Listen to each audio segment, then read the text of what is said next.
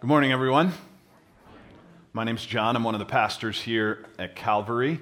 It's great to be with you in Thornton. My family normally is at the Boulder campus, but I'm delighted to see each of you here today. And Whitney, thank you for sharing your story.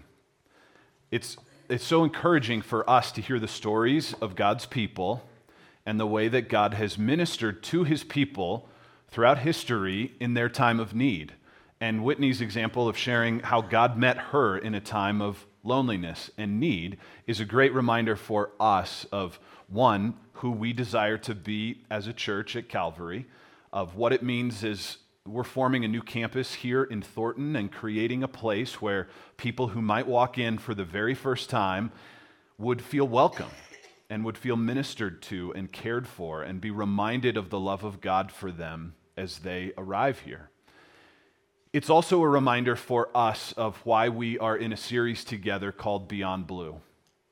Because we recognize that loneliness, sorrow, despair, discouragement has been a reality in the lives of God's people throughout history. Maybe even especially in the lives of God's people, that they have felt despair at times, despondency, discouragement. And so, for the month of January, we are looking together through the lens of the Bible of how God has met people in the midst of their need, of how He has revealed Himself to them in a season of discouragement in their life, in a season of despair, and has brought hope to them. Part of our prayer for this series is that we would actually normalize together the reality of adversity maybe even anxiety that exists in our lives. That sorrow and sadness is actually not out of the ordinary, but is a common occurrence. And as we read the Bible, is a common occurrence throughout the history of God's people. And our goal for this series is not only that we would normalize those experiences, but that we would do our best to equip each other to be able to confront them when they come to our lives and when we face them in our days. There are, to be fair, a number of ways to confront these issues. At times, it is needed um, to perhaps consult the competent care of a medical doctor when we face clinical depression Perhaps it's a reality in our life that we need to have a consistent visit with a licensed professional counselor to help us work through the struggles that we're facing or the feelings that we're encountering. But in our time together, through this series, we want to look at these issues through the lens of the Bible, take a spiritual perspective on the needs that we face. That doesn't dis- diminish the reality of competent professional care, but we want to see what what the lens of the Bible says about the reality of suffering. We want to learn together about how God's word helps us to confront grief and sorrow, and how God's people have grappled with worry and despair, but in the midst of that, have found hope. How can we have hope in the middle of hardship? Is it even possible? If you have yours with you, open your Bible with me to the Old Testament book of Lamentations. Probably the easiest way to find Lamentations is to use the table of contents that God put in the front of your Bible. Lamentations is after a couple big books the book of Isaiah, the book of Jeremiah because of where it lands in the Bible right after the book of Jeremiah, and because it most likely chronologically occurs after the events of the book of Jeremiah, many scholars believe that the author of Lamentations is the prophet Jeremiah. But Lamentations is anonymous. We don't know for sure, but it certainly describes the events that the book of Jeremiah actually prophesies about. Lamentations is a short book. It's only five chapters, and each chapter is sort of a standalone poem written as a response to the trauma that had occurred in the nation of Israel, which are described for us in the very final chapter of Jeremiah, Jeremiah 52. Verse 12 and 13 give us kind of a summary of what occurred. It says, In the fifth month, on the tenth day of the month, that was the 19th year of King Nebuchadnezzar, king of Babylon. Nebuzaradan, the captain of the bodyguard who served the king of Babylon, entered Jerusalem. And he burned the house of the Lord, and the king's house, and all the houses of Jerusalem. Every great house he burned down. This all happened about 600 years before Jesus was born in 587 BC. The Babylonian Empire invaded and destroyed the city of Jerusalem, leveled it, including the temple, which this text describes as the house of the Lord. If you were with us this fall for our study in the book of Hebrews, you know how important the temple was, the house of God was. It was the center of the worship of the people of God. It was the place where the presence of God dwelt on the earth. It was the place where the sins of God's people were atoned for by the priests. And it had been burned, totally destroyed. How could that even happen? God's people had been disobeying God's commands for centuries, turning their back on Him God had made a covenant with them, and it was sort of a two way covenant. I'm faithful to you, and you will be faithful to me. And the, and the people of God didn't uphold their end of the promise.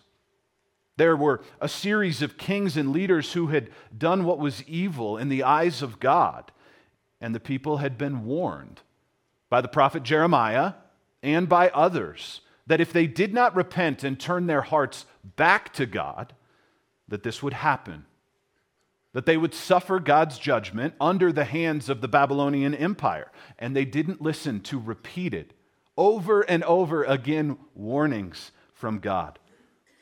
And so, through the Babylonians, God punished his people by destroying the city and then sending them into exile. Now, we should be careful as we look at this Old Testament account of God executing justice on his people because if we're not careful, we can transfer that idea of, of God punishing his people through suffering into our lives today. And think that anytime we suffer, it must mean that God is punishing us. If we have placed our faith in Jesus, if we have asked Jesus to forgive us of our sins, then all of God's punishment has been poured out on Christ instead of us. That was what Christ did for us on the cross. Jesus took on the wrath of God for us. And so we should be careful to not assume that any time we experience suffering that God is angry with us. He poured out his justice on the Son of God. Now, that doesn't mean that we don't experience consequences for our decisions in our day to day lives. It doesn't mean that if we sin, that there might not be consequences to that. But we should be careful to not confuse that as God's anger and justice being poured out on us, as it was in this case. This was a unique case where God had continually called his people to repentance, and they had disobeyed. And it was a brutal outcome. Before the city had been invaded and destroyed, it had been surrounded by the Babylonian army. And it was under siege for nearly two years, the walls of the city surrounded by this army. And so the people who lived inside of its walls experienced all of the horrors of war for years. Death and disease were common, and then the city was destroyed. And it was devastating. This was the land that God had promised to their forefather Abraham that he had given to God's people. This was the city that the great King David had built. This temple was the one that had been constructed by his son Solomon. And it had stood for 500 years. And now it was gone. Can you imagine the emotions that God's people felt in this moment. it was all lost. The trauma and the despondency that they must have felt. The confusion about where God was in the midst of this. Lamentations doesn't pull any punches about the emotions that they felt, about the, the ways that they responded to this tragedy. The whole book is just filled with the bitter cry of God's people. Here's just an example of some of the language that Lamentations uses in chapter 3. Verse 16. The author takes on sort of the personal feelings of trauma that he was experiencing, and he cries out directly to God and says, Of God, this is, this is what God had done to him. God has made my teeth grind on gravel and made me cower in ashes. My soul is bereft of peace. I have forgotten what happiness is. So I say, My endurance has perished, and so has my hope from the Lord. That's pretty stark. A pretty severe recognition of what has occurred in the life of God's people. And this is one of the reasons why I love the book of Lamentations because it gives words to the suffering. It's real, it's raw, sometimes it's dark in its description of pain and sorrow. Through these five poems that respond to the destruction of the city, it doesn't pull any punches, and there's no platitudes, and it isn't filled with cliches. It's real and raw. And there's a lesson for us here that when we're suffering, it's important to recognize what is real and make an honest assessment of our situation and try to give words to it. For some of us to just be able to say, I'm suffering, I'm not okay today.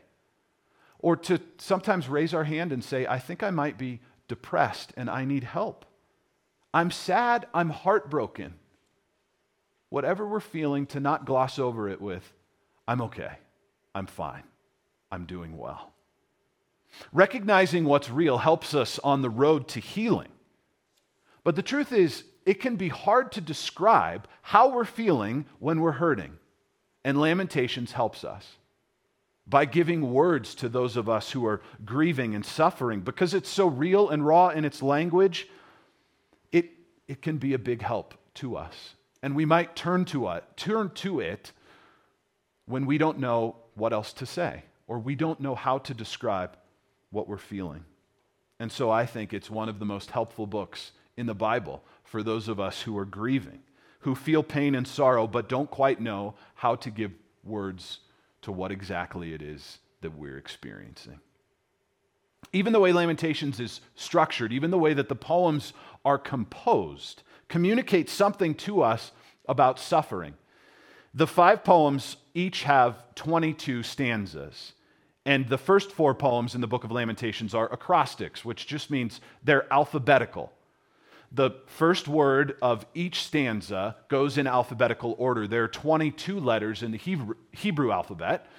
If these were English poems, there'd be 26 stanzas, and they would go alphabetically from A to Z. The idea here that they cover every letter of the alphabet is almost like it's describing suffering in all of its fullness, from A to Z. Every experience, every emotion that we feel in the midst of adversity is explained here in this alphabetical structure. Its structure also, I think, tries to bring order into what was chaotic. The total destruction of this city. But by the final chapter, chapter 5, the author abandons that ordered alphabetical structure. There's still 22 stanzas, but it's not in alphabetical order. And it's almost as if to say, I, I can't bring any more order to this chaos. I just can't make sense anymore of what's happened. And those of us who have walked through seasons of sorrow can resonate with that idea that just as we feel like perhaps we've brought order to what was chaotic beforehand, perhaps we think, okay, my life is back to normal.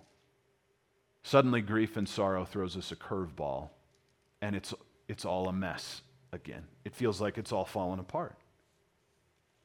But the beautiful thing about Lamentations, even in, in all of its darkness and despair, is that there is hope. Right in the middle of it, in chapter 3, in the center of the book, is the one spot in, lim- in Lamentations that includes a glimmer of hope. The author even structures the third poem uniquely. It still has 22 stanzas, but every verse in each stanza is alphabetical. So it's like AAA, BBB, CCC, as if to draw attention to this third chapter, shining a light on the central portion of this book, as if to say, Look here, you can find hope here. This is common in Hebrew poetry that the climax of the poem is in the center rather than in the conclusion like we're used to, right there in the middle. And it's a good reminder for us that it is possible to find hope in the middle of hardship. The language totally shifts right in the middle of chapter 3, right after those verses that we read. The author says, I remember my affliction and my wanderings, in verse 19, the wormwood and the gall. My soul continually remembers it and is bowed down within me. But this I call to mind, and therefore I have hope. He says, I remember my affliction and my wanderings. He uses this term affliction a lot through the book of Lamentations, often describing the affliction that God has brought upon him and his people. He remembers his wanderings, how, how he just felt wayward in the midst of suffering. He says the wormwood and the gall. Wormwood was a bitter herb that was taken and turned into gall, which was a substance that you could mix with liquid to drink and dull the pain. Jesus was offered gall mixed with wine when he was on the cross, but because it was a pain reliever, he refused it. But the author, in the midst of all of his sorrow, remembered this, this bitterness, this bitter taste in his mouth. How much does that describe the reality of suffering when you've been through it that you, you just feel bitter on the inside and, and want to spit it out? But this I call to mind, the author says, and therefore I have hope. This is a conscious decision by the sufferer to, to cling to what is true, to call something to mind and have hope in the midst of hardship. He purposely and emphatically calls it to mind, an act of the will to remember what is true. And even though he may feel despondent, he knows that in the midst of his despair, he must call on something that he can count on something that's unchanging. When our world is crumbling, we need to bring to mind the things that we know to be true. That's where we find hope. But the truth is, there are so many other things that we try, that we try to have hope in in the midst of hardship. What do we most often call to mind in the midst of heartache? Or what do we call on? Sometimes we call on coping mechanisms, whether it's substance abuse, maybe it's sex or spending. Just the thrill of something or something to dull the pain so that either we feel something because we don't feel anything or we feel something different than the pain and the sorrow. We often call on coping mechanisms in the midst of sorrow. I think we often cling to a hope that there might be a change in our circumstance that our life just might go back to normal, to the way that it was before whatever happened happened. Sometimes we just try to avoid the present reality and escape from what we feel rather than recognize what's real in our life. We often call on cliches, don't we? We just try to say things that we hope will gloss over the reality of pain. I'm sure I've uttered some unhelpful cliches in my time. You know, everything will get better, it'll be okay. God needed them more than we did. I know exactly how you feel. The Lord never gives us more than we can handle. Or don't be sad. We should remember as we desire to minister and come alongside those who are hurting that our aim is not to eliminate sadness from the lives of other people. Sadness is a real important feeling, something that we called to live in and to journey through, and not just to get over as quickly as possible. And there are things that happen in our life that are worthy of being sad and sorrowful about. My family lives in the town of Superior. And we were in California when the Marshall Fire started and got the evacuation call on our cell phones because our home was in the evacuation zone. And we watched, heartbroken, streaming on the internet as homes in our neighborhood were burning on television. We could see homes on our street burning. And we spent Thursday night sleepless, but certain that our home had been lost just based on the proximity of, of where the fire went and the homes that we saw that had burned. Friday morning, one of our neighbors had hiked in and sent us a picture of our house still standing. And it was stunning. Two doors down from us uh, is destroyed, and our house is on a corner. The street we're on is El Dorado Drive and 25 homes on El Dorado are just gone. Couple weeks ago, Lindsay was driving around with our um, six year old son, Beckett, and they drove through a part of Louisville that we regularly drive by, but hadn't since the fire had burned, and this portion of Louisville is particularly devastating. And Beckett said to Lindsay, Mommy, this makes me really sad. That's right. These kinds of things should make us sad. And we shouldn't try to run from the sadness or the sorrow or just try to get over it. But we should allow God to minister to us in the midst of sorrow and loss and lament what has occurred. This is why Lamentations can be so helpful for us because it can give language to devastation, to trauma, to be able to say, This is sorrowful but not to lose sight in the midst of that sorrow that we can have hope. Hope is different, though, than happiness. And the goal is not for us to say, stop being sad, start being happy, but perhaps for us to say, let's be sad, let's be sorrowful when it's warranted, but let's also cling to hope. So, what does our author call to mind? What does he cling to in the midst of sorrow.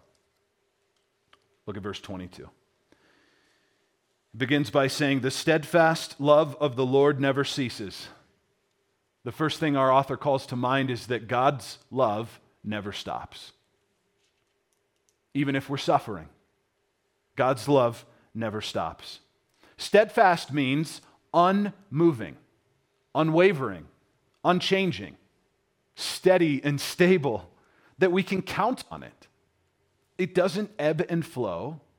There is no condition to the love of God.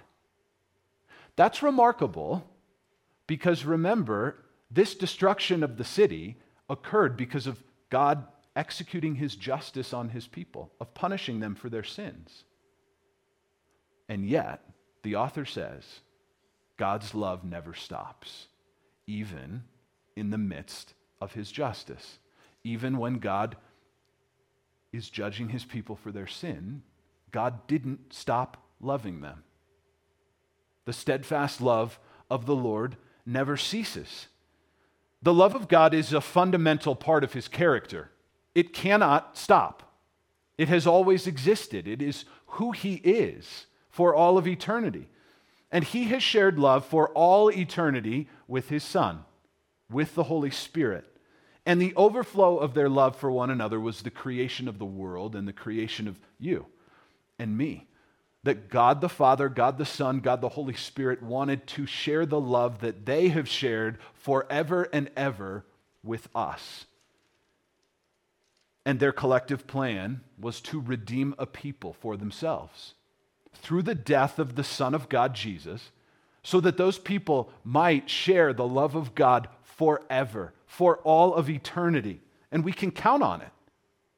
God's love never stops. But we can wonder about God's love for us when life is hard, can't we? It can feel as though it's, it stopped, like maybe the love of God has run out. Does He still love us? How could this happen? The Apostle Paul says in Romans chapter 8, verses 38 and 39 For I am sure that neither death, nor life, nor angels, nor rulers, nor things present, nor things to come, nor powers, nor height, nor depth, nor anything else in all creation will be able to separate us from the love of God in Christ Jesus our Lord. Nothing can stop the love of God. Not heartbreak, not sorrow, not anxiety or adversity, not depression nor despondency. God's love never stops. The author goes on in the second part of verse 22 and says, His mercies never come to an end, they are new every morning. He also calls this to mind that God's mercy never ends. The mercy of God is an expression, a tangible one, of His love for us, that He cares for us that He has compassion on us in the midst of pain, that He provides for us. And He does all of that. He cares, He has compassion, He provides for us when we don't deserve it. That's what mercy is that we receive what we don't deserve from God. And there is an unlimited supply of mercy. We never run out of it. His mercy never ends because it's the overflow of his love. Look at how the Apostle Paul links God's mercy and God's love in his letter to the Ephesians in chapter 2 and verses 4 to 5. But God, being rich in mercy, because of the great love with which he loved us, even when we were dead in our trespasses, made us alive together in Christ. By grace you have been saved. God's mercy is because of his great love for us. And this kind of mercy that Paul describes is the greatest act of mercy there is a spiritual mercy of, of God making us alive together by Christ, by saving us from our sins through the work of Jesus on the cross, even when we were dead in our trespasses. Because of our sin, God made us alive because of his mercy as the overflow of his love. And God is merciful to us in so many ways and provides for us in countless ways when we're suffering. And it's good to be reminded that God's mercy never ends because when we're hurting, there's nothing we need more than God's mercy. How often do we say, I just don't know if I can make it through today? But our author says, God's mercies are new every morning. If we feel like that, I just don't know that I can take any more today. Let's be reminded that the mercies of God are new tomorrow. That there are new mercies for us to be able to meet whatever challenges, whatever tragedies we may meet tomorrow. God's mercies are new every morning. His mercy never ends. We spend so much time worrying about what tomorrow may bring when God encourages us to just focus as much as possible on today because his mercy is enough for us. Jesus talked about this in Matthew chapter 6 and verse 34 when he said, Don't be anxious about tomorrow. Tomorrow will be anxious for itself. Sufficient for the day is its own trouble. The mercies of God are new tomorrow. God's love never stops, God's mercy never ends. And he is always faithful. Our author says, Great is your faithfulness. God is always faithful, even when it might not feel like it. And sometimes we have to speak truth to ourselves to remind ourselves of what is true about God. When it doesn't feel like it, we have to fight to remind ourselves that God is faithful. We have to call it to mind. Do you notice the change in language that the author uses? He talks about God in the third person when he says, The steadfast love of the Lord never ceases. But then when he talks about his faithfulness, he speaks to God directly, personally. He says, Great is your faithfulness. We need to be reminded that in the middle of hardship, our God is personal, not distant or disinterested in us or what's happening in our life. He knows that we're suffering, and God knows what it is to suffer. Jesus is a man of sorrows who is familiar with grief. So we do not serve a God who is unfamiliar with pain, but he is faithful in it with us. And so we can be reminded that we are not alone. He is always faithful. We need to call these things to mind in the midst of sorrow. We need to remind each other about God's love, mercy, and faithfulness when we're struggling. God's love never stops, God's mercy never ends.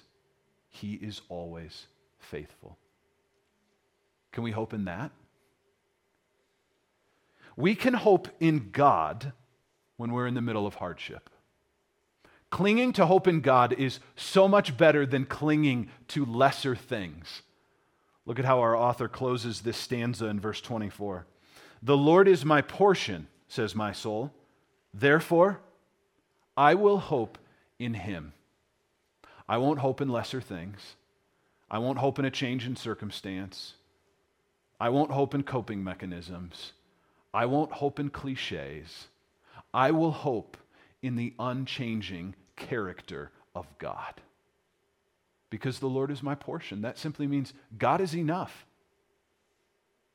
When everything else is empty, when we've come to the end of ourselves and the end of whatever we're feeling in our life, we can be reminded that God is enough. The Lord is my portion, says my soul. Therefore, I will hope in him. Maybe the greatest lesson we learn in suffering is that we can hope in God.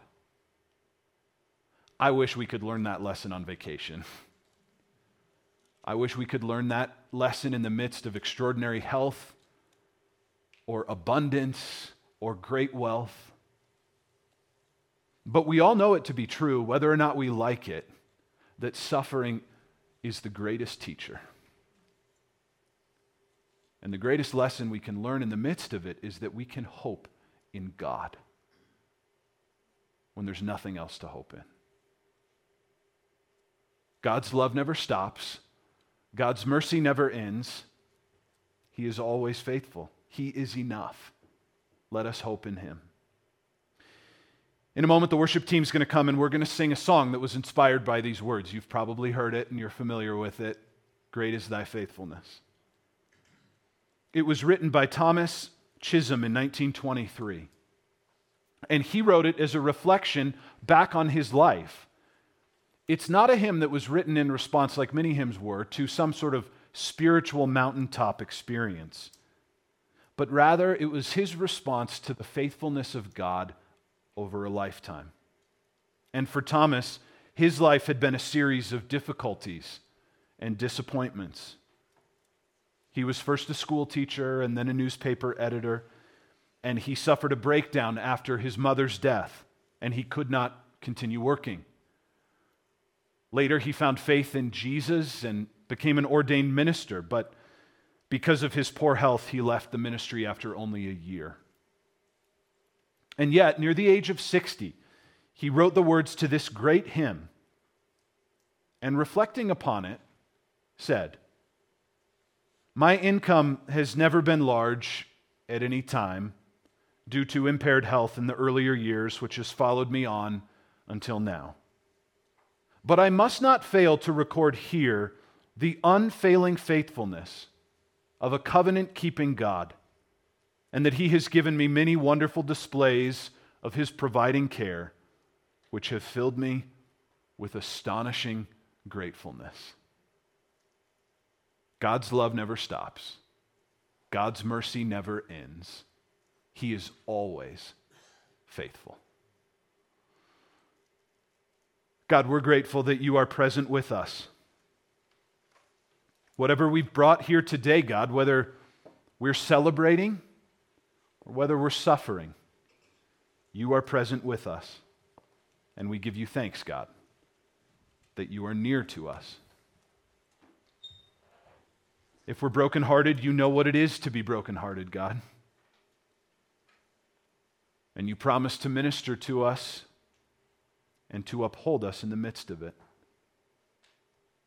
I pray for my friends here today that they might cling to hope in God in the midst of hardship. Whether they find hardship today or in the days ahead. I pray, God, as your people, that by the power of your Spirit, you would help us call to mind what is true when we suffer. That you would strengthen us with hope in you, God the unchanging one, the one who never fails, who never leaves us alone, who is always with us, even in the valley of the shadow of death. You are with us. And you bring us strength and courage and help and peace. And so we ask for it, God. In the name of Jesus, we pray. Amen.